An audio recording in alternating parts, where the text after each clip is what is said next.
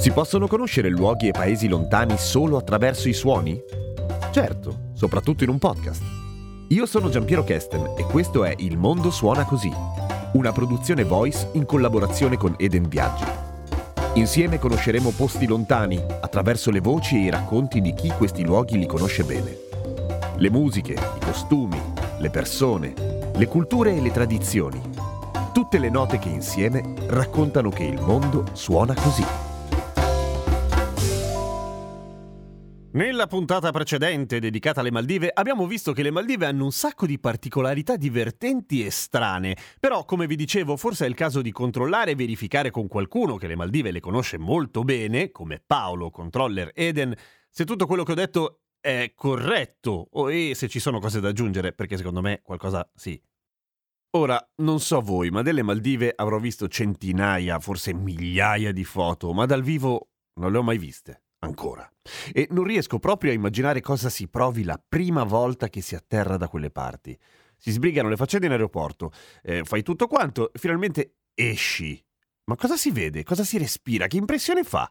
Allora, io eh, la prima volta avevo 24 anni. Appena arrivati in aeroporto, la prima impressione è dove sono? Perché ti giri a 360 gradi e vedi solo mare, di macchine, ok sì nella capitale ce ne sono, ma per il resto zero. È una sensazione proprio surreale. Dici, cavolo, questo posto esiste davvero? È, mm, è indescrivibile e da provare soprattutto. Immagino che ci siano lavori un po' meno invidiati di quello di uno che lavora alle Maldive. Cioè, voglio dire, tu per lavoro stavi alle Maldive e ti pagavano.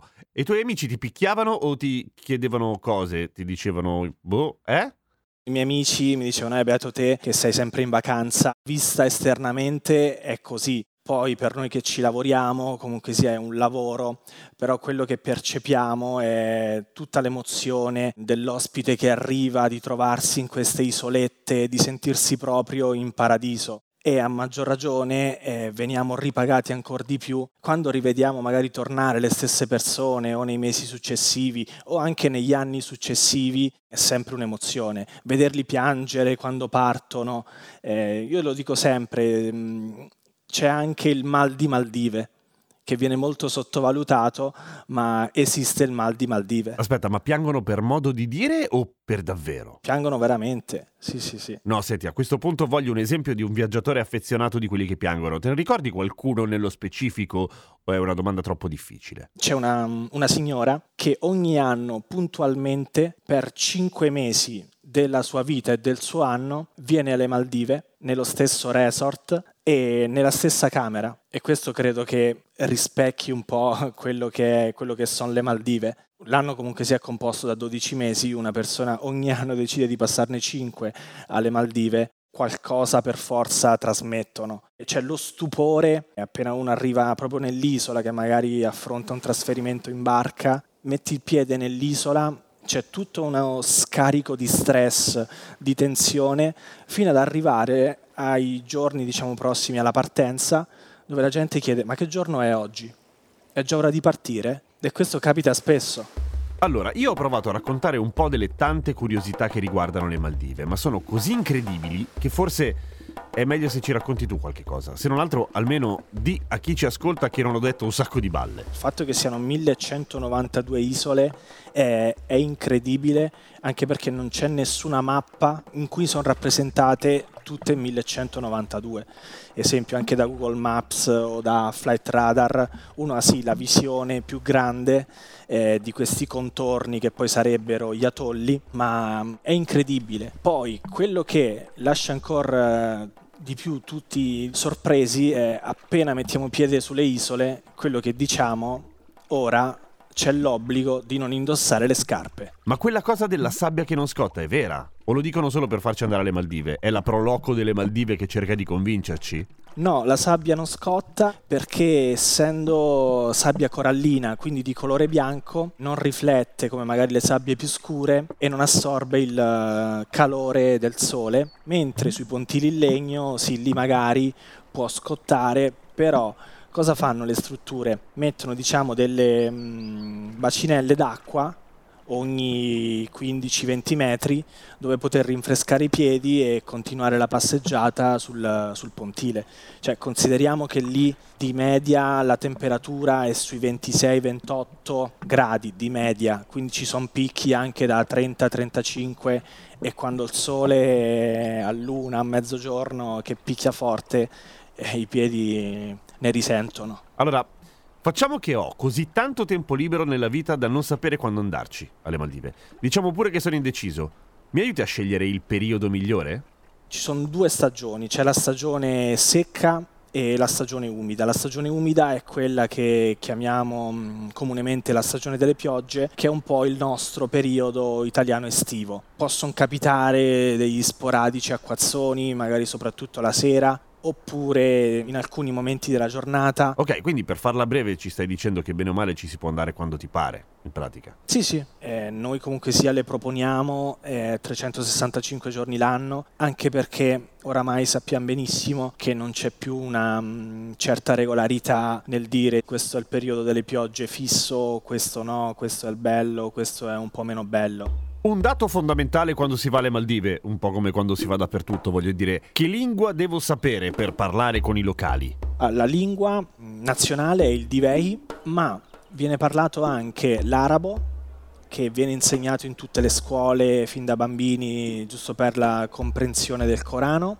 e l'inglese. Ah ok, quindi usando l'inglese si riesce tranquillamente a comunicare con i local. Benissimo, ma la maggior parte oramai il turismo italiano alle Maldive va avanti da più di 40 anni, eh, ma tanti parlano anche l'italiano. Puoi trovare anche il maldiviano con, con l'accento romano, che si, si può trovare di tutto. Fare un lavoro come il tuo prevede un sacco di vicinanza e interazione con la popolazione locale, conoscere le persone, parlarci e immagino che negli anni ti sarà capitato di fare davvero amicizia, no? Con qualcuno. Sì, ho diversi amici che vivono lì, che lavorano lì, con cui siamo ancora in contatto, perché comunque sia l'ambiente non è eccessivamente grande, anche quando si parla magari di vivere nella capitale o nelle varie strutture, quindi è facile fare amicizia, intraprendere dei rapporti interpersonali, anche il solo scambiarsi quelle che sono delle idee, delle opinioni, perché praticamente il maldiviano non può uscire da quello che è il suo territorio senza ottenere un visto motivato. Non sono diciamo, così liberi di uscire per uh, vacanze o per uh, tempo libero. Quindi avranno una gran voglia di farsi raccontare cosa accade fuori dalle Maldive. E questo quindi è un buon gancio per chi non è particolarmente timido e vuole fare due chiacchiere con i locals, insomma. Sì, io perché oltre alle Maldive, per esempio, ho seguito anche la Finlandia e quindi loro non hanno mai visto la neve non hanno mai visto il freddo e ogni volta che tornavo mi chiedevano sempre di foto, eh, il video con Babbo Natale, sono molto incuriositi da tutto quello che mh, mm, è diverso da, da Maldive. Poi noi in Italia abbiamo tantissimi posti bellissimi, il Colosseo di Roma, eh, l'Arena di Verona e, quindi, e poi sono amanti del calcio, sono amanti del calcio italiano e del calcio inglese. Quindi l'argomento su cui uno non sbaglia mai, inizia a parlare di calcio e ti fai amico chiunque. Senti, sarà deformazione professionale, ma io la giornata di relax faccio davvero fatica a immaginarmela. Vienimi incontro, cioè spiegami, come si fa una giornata in cui non fai niente? Iniziamo da una sveglia non troppo presto, quindi uno si sveglia, va a fare colazione verso le, verso le 9, prima cosa che fa, colazione anche abbondante, eh, perché sappiamo che quando abbiamo il tutto incluso eh, la gente, l'italiano in vacanza si fa riconoscere a tavola. Poi, dopo una volta aver fatto colazione, subito ci si mette in spiaggia con molta tranquillità e poi iniziano tutte quelle che sono le varie attività dallo snorkeling alla passeggiata al giro isola, che è bellissimo da fare. Poi c'è il pranzo, e subito dopo pranzo magari sì c'è quel momento del riposo e poi si riprende magari con le attività del pomeriggio che possano essere per esempio le immersioni e la sera anche le immersioni o snorkeling notturni che sono bellissimi da fare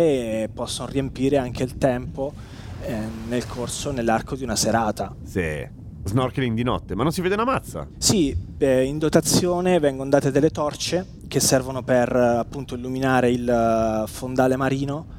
È una sensazione bellissima e, e unica.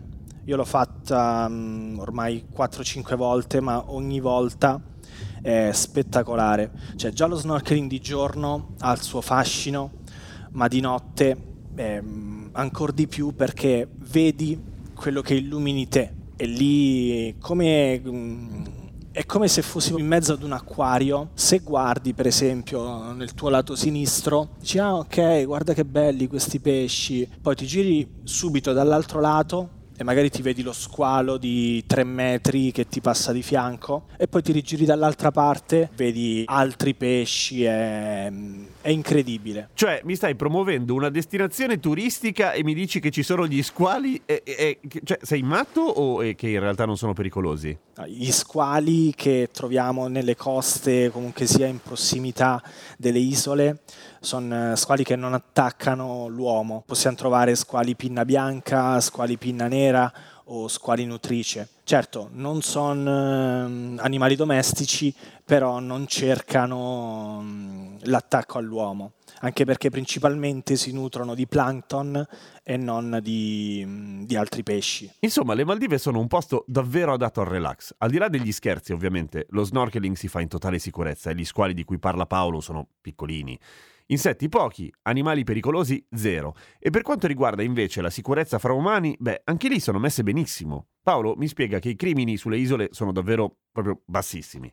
Sì, sono un posto molto sicuro, la criminalità, reati, furti sono praticamente allo zero, non c'è alcun rischio, eh, anche magari nelle isole locali, ognuno è molto rispettoso soprattutto del turista, perché sa che comunque sia è una fonte di guadagno per l'intera nazione. Col fatto che le isole sono tantissime, immagino che l'offerta sarà diversificata, come dicono quelli bravi, nel senso ci sarà un'isola per tutti, ogni tipo di turista troverà un po' la sua. Le Maldive sono per tutti. Poi abbiamo anche diversi tipi di isole, diversi tipi di pacchetti, in base anche a quello che eh, uno cerca. Se uno vuole la vacanza un po' più di relax, abbiamo l'isola per quello, se uno vuole la vacanza più dinamica, un po' più strong, abbiamo quel tipo, se uno vuole la vacanza per vedere proprio quelle che sono le Maldive, abbiamo la possibilità dell'hotel nell'isola locale. Tutte le isole, comunque sia, oramai sono instagrammabili. No, no, no, aspetta, questa me la devi spiegare. Cioè, ricevi richieste specifiche sull'instagrammabilità delle varie isole? Sì, sì, ci chiedono, per esempio, eh, magari vengono dei personaggi un po' famosi che vanno in quell'isola e allora anch'io voglio fare quel tipo di storia, dove posso andare, cosa posso fare, qual è il momento migliore per riprendere il tramonto, oppure a che ora è l'alba perché voglio fare la storia all'alba. Sì, sì, capita una voglia, ormai sì. Ok, scommetto che voi che state ascoltando non sapete cosa si mangia alle Maldive. Nel senso, magari ci siete stati e non vale. Intendo che non è facile da immaginare. Paolo, aiutami. Cosa si mangia alle Maldive? Partiamo dalla colazione. La, la colazione maldiviana è molto simile a, alla colazione inglese. Quindi abbiamo mh, la parte delle uova, la parte dei French toast, uh, tutta la parte soprattutto salata. E per i pranzi quello che non manca mai in ogni buffet maldiviano è il riso e come spezia non manca mai il curry. Poi ora anche loro stanno diventando degli abili e forti mangiatori di pasta, eh, sugo alla bolognese, pesto, quindi sotto l'aspetto del cibo non, non ci possiamo lamentare, tenendo sempre in considerazione che essendo una, una nazione musulmana non vi è il maiale, a meno che uno non, ehm, non vada nei resort dove lì ci sono delle concessioni speciali e quindi si trova anche il maiale. Però in, in linea generale in tutte quelle che sono le isole locali questo alimento non, non, non è presente. Vabbè dai, per qualche giorno si può rinunciare al maiale, no?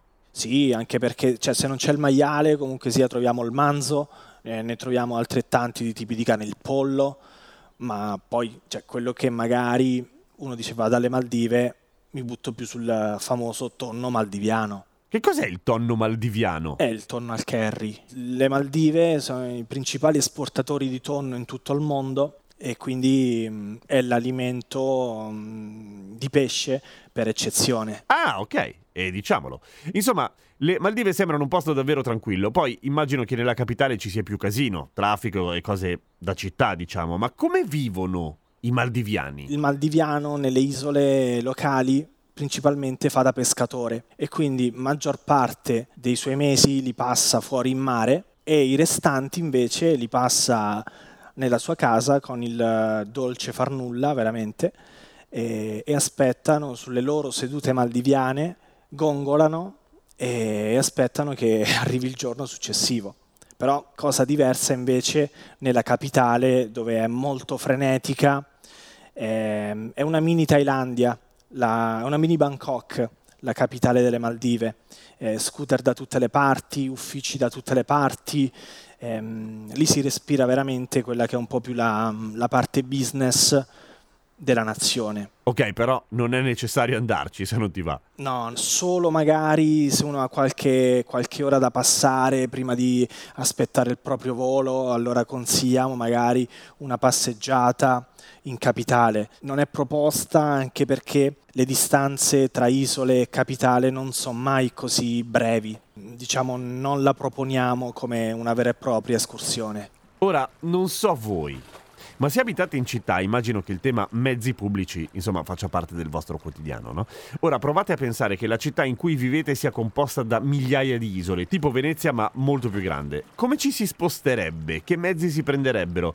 La barca probabilmente. E soprattutto, come sarebbe tutto questo in versione tropicale? Il ehm, mezzo di trasporto principale è la barca poi ci sono vari tipi di barca, di barca, per esempio c'è la barca veloce che sarebbe un classico motoscafo e c'è l'imbarcazione locale che è bellissima.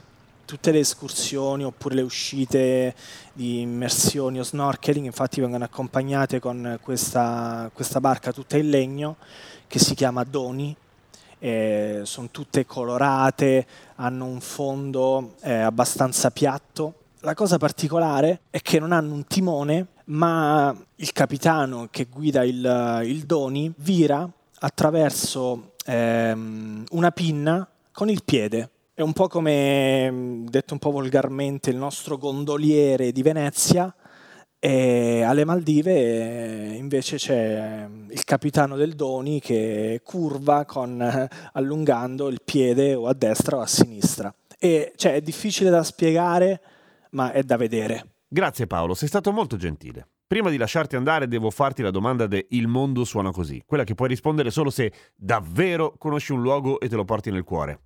Devi chiudere gli occhi, pensare alle Maldive. Ecco, che suono senti?